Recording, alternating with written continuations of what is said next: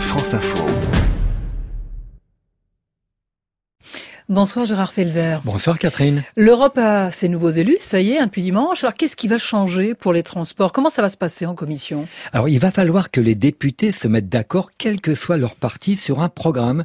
Pascal Durand, député de la liste Renaissance. Au 21e siècle, on sait très bien qu'on ne va pas se déplacer comme au 19 et au 20e, puisqu'on sait très bien que l'ancienne mobilité et les énergies fossiles, maintenant, il faut euh, les diminuer, voire les faire complètement disparaître. Et avec une potentialité de création d'emploi et de capacité à, à agir sur le monde qui est extraordinaire. Et sa collègue, Michel Rivasi, bien qu'étant d'un autre parti, celui d'Europe Écologie, semble assez d'accord. À la fois, il faut répondre aux gaz à effet de serre, il faut répondre à la problématique de la santé et il faut remettre de l'humain au centre de la politique au niveau de l'Europe. Les industriels, si on leur donne des lignes claires, ils ont par exemple 5 ans pour se mettre aux normes. Donc ils ont le temps de s'adapter. Et en plus, au niveau européen, le budget sur la recherche et développement est très important. Et bien, puisqu'on parle de recherche, justement, comment se répartissent les budgets? Alors les industriels investissent dans la recherche à court moyen terme, mais ils ont besoin d'une vision à plus long terme. C'est le rôle des organismes de recherche, en partie subventionnés par l'Europe, comme par exemple l'IFSTAR, l'Institut des infrastructures des transports. Hélène Jacot-Guimbal, sa directrice. Les budgets européens viennent en plus des budgets français et pas à la place. La connaissance a toujours été internationale, même au Moyen Âge. Les moines à l'époque passaient leur temps à aller d'un monastère à l'autre et à apprendre des choses. C'est exactement pareil, mais maintenant on prend le TGV. Et oui, c'est ainsi qu'ils travaillent sur les routes dites intelligentes qui produisent de l'énergie ou communiquent avec les véhicules autonomes ou pas pour plus de sécurité. Mais les budgets européens servent également aux infrastructures lourdes, comme le Lyon-Turin et la traversée des Alpes, ou encore le canal Seine-Nord. Thierry Guimbaud, directeur général de Voies navigables de France. L'Europe porte particulièrement le projet qui relie l'axe fluvial Seine à tout le nord de l'Europe. Un axe fluvial qui soit euh, utilisable par des bateaux qui peuvent emporter jusqu'à 4000 tonnes de marchandises, c'est-à-dire retirer de la route 250 camions. C'est donc cette capacité-là qui fait que l'Europe est un acteur très volontariste et décisif.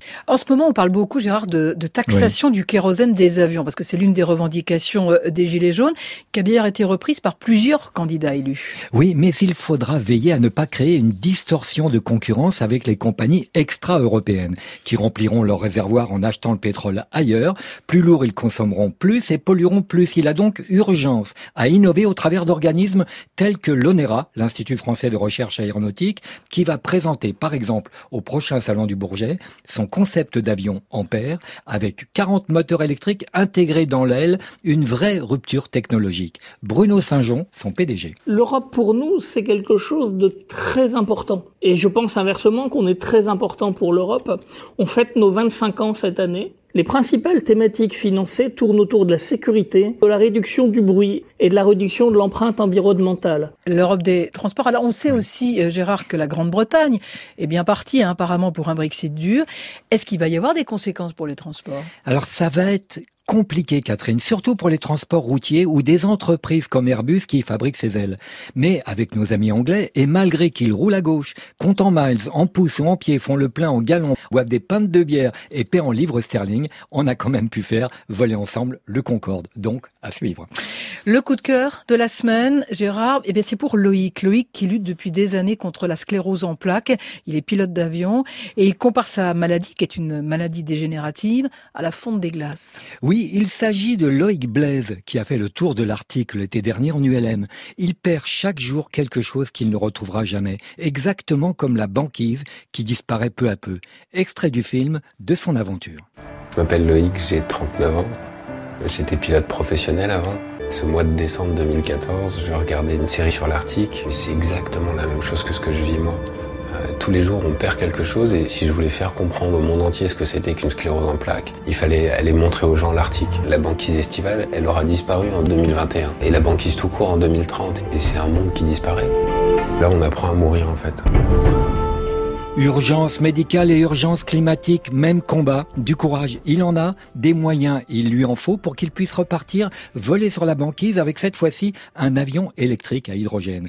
Zéro émission, une belle aventure qu'il partage avec des enfants du monde entier, malades ou pas, et un message d'espoir. On lui souhaite bonne chance, Catherine. en tout cas, c'est un très joli message. J'ai un film magnifique qu'on peut voir d'ailleurs actuellement hein, sur le site internet de France Info, franceinfo.fr. Gérard Felzer, transportez-moi tous les samedis dans le 17 d'un week-end. À la semaine prochaine.